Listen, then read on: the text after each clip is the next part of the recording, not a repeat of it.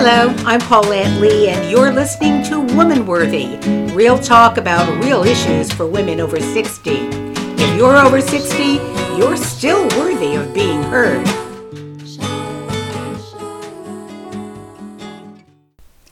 I had a complicated family life with my husband. His first wife gave him custody of their two young children at the time of their divorce, when the daughter was two and a half and the son four and a half. And uh, we got married uh, shortly after the divorce. She then resought and won custody of the daughter when she was 10. The daughter wanted to come back to live with us when she was 12, but she didn't. She stopped talking to us from the ages of 15 to 18, at which time she did come back to live with us. The son stayed with us the whole time. Things finally were normal and time went on. We were the happy and engaged grandparents of my stepson's five children. I was particularly close to the oldest grandson. Then, when my stepdaughter was in her mid 30s, she suddenly and inexplicably stopped talking to us and ignored our attempts to communicate with her until, and after her father's death two and a half years later. In his obituary, I referred to her as his estranged daughter. After his father's death, my stepson and I made an effort to retain the closeness we'd always had, despite our political differences. And I tried to be an attentive grandparent to all five grandchildren.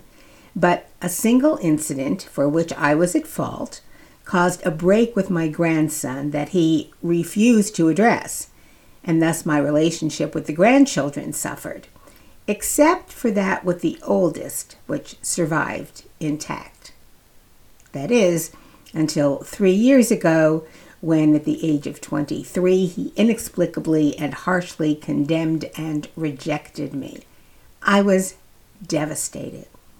I was sure there was something really, really wrong with me. That all the parenting and grandparenting I had done had failed. All the giving I had done had been for naught. Clearly, I had been delusional.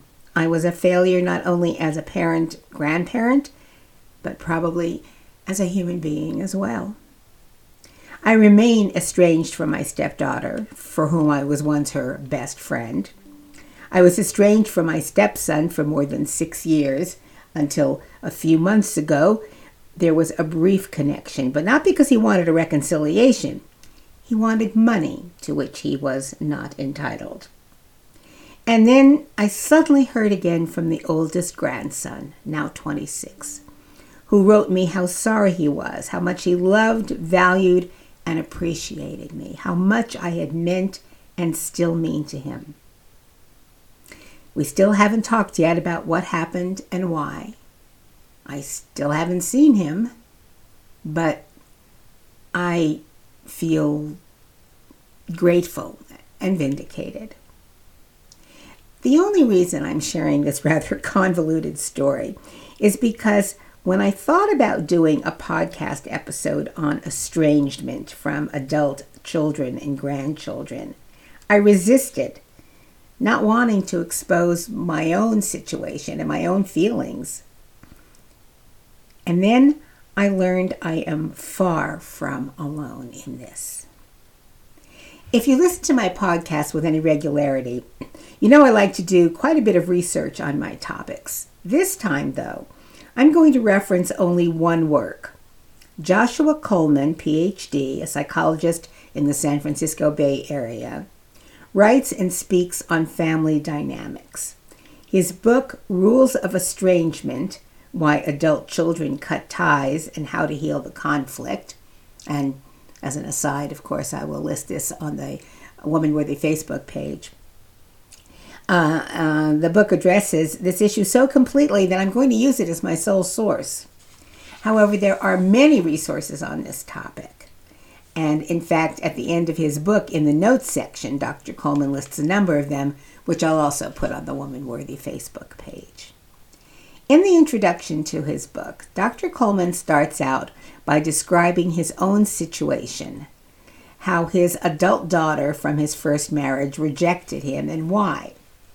He describes his feelings, quote, sad, scared, and pissed off, unquote. and points out that, quote, estrangement is still largely a closeted problem because people are afraid others will judge you harshly. Know that we judge ourselves much more harshly than anyone else ever could. Dr. Coleman also notes that sometimes the parent is at fault, either over a long period of time or perhaps just for a single but inciting incident, as was the case with me. And sometimes the adult child or his or her spouse is, and sometimes, he writes, the cause of the estrangement lies somewhere in that vast desert between, where the complexities of each person's personality, histories, challenges, or genetics ping pong back and forth off the other, a conflict operating less as a cause and effect and more like a feedback loop. Estrangement is painful and confusing. It's also complex. There are no one size fits all solutions. Unquote.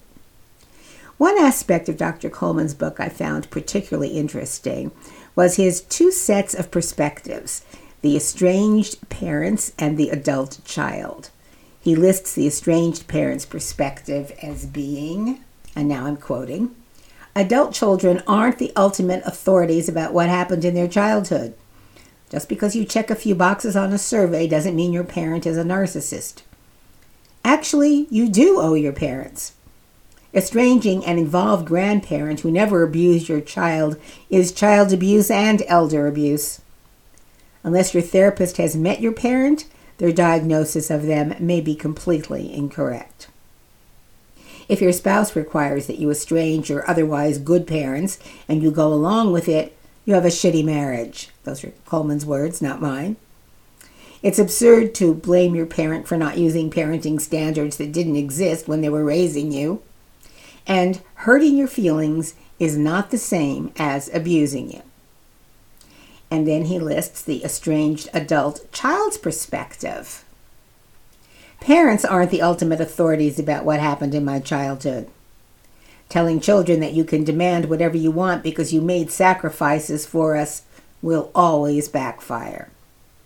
Having time with your grandchildren is a privilege, not a right. Unless your therapist has met me, the diagnosis you have been given of me may be completely wrong. It's wrong to not empathize with my wish that you could have raised me differently. Threatening to cut me out of your will does not make me want to reconcile.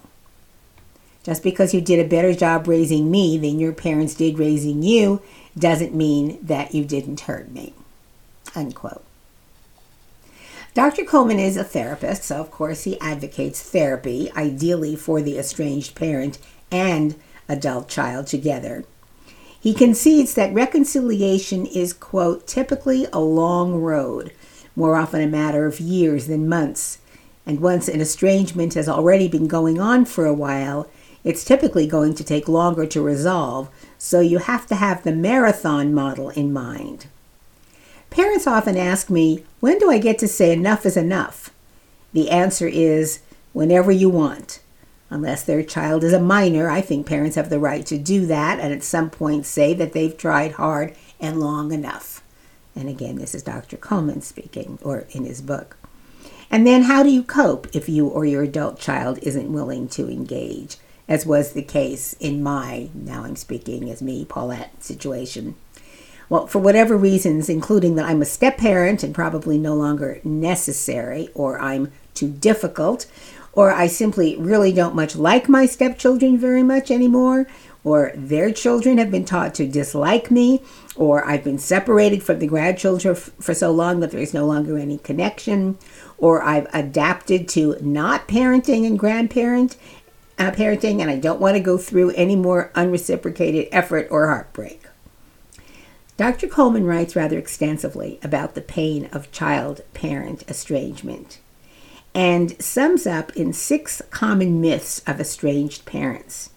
And they are what I personally experienced and can, in fact, have concluded for myself. But now I'm going to read from the book. So here are Coleman's six common myths of estranged parents.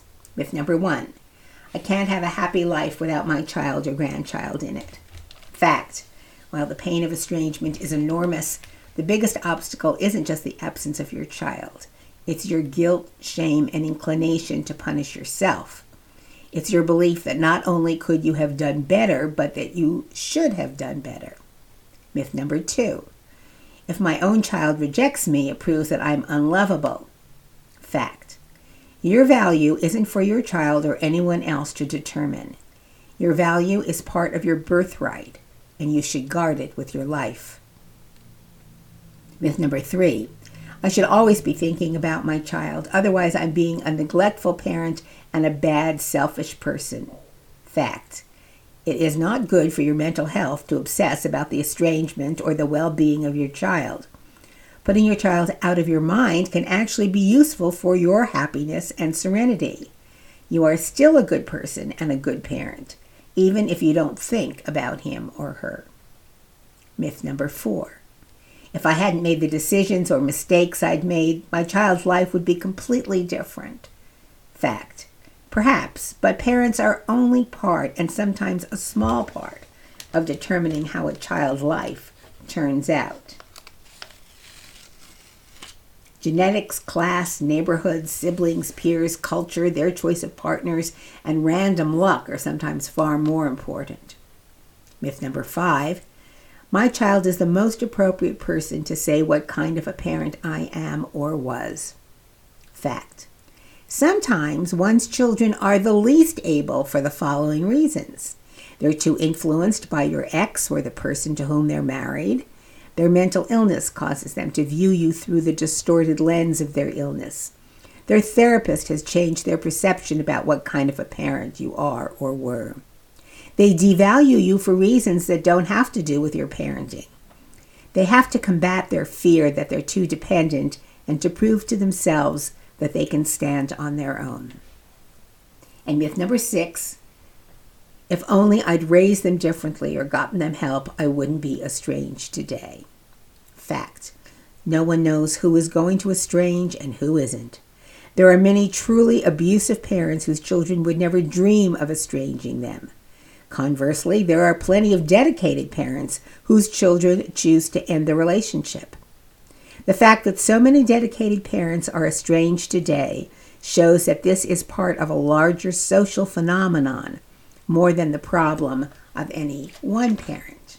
In his book, Dr. Coleman deals with many other issues involved in, uh, in estrangement, including weaponizing grandchildren, anger, how to handle your will, forgiveness, parenting from a distance, and more. He concludes with healing from estrangement and talks about developing, quote, a kind of poise, balance, and resiliency in the face of ongoing pain, what Buddhists call upekkha or upekha, U P E K K H A. Quote You need the resources drawn from good sleep, a reasonable diet, regular exercise, and people who care about you to be able to exist in the presence of pain and face it head on. Not everything happens for a reason. You didn't get estranged because you were supposed to be taught some purposeful lesson in order to become stronger, wiser, whatever. You became estranged because bad things happen to good people. This is Coleman speaking in his book. And even if you make monstrously terrible decisions with your children, Nothing makes you deserving of a life without them in it. If your kids are unable to see you as worthy of love, acceptance, and forgiveness, then you have to find redemption and guard it with your life. Thank you for listening. Have a good week. You have been listening to Woman Worthy, real talk about real issues for women over 60. Tune in wherever you receive your podcasts with new episodes every Monday morning. You can leave your comments by downloading the Podbean app to your device and on the Woman Worthy Facebook page. I'm Paulette Lee. I hope you found this program worthy of your time.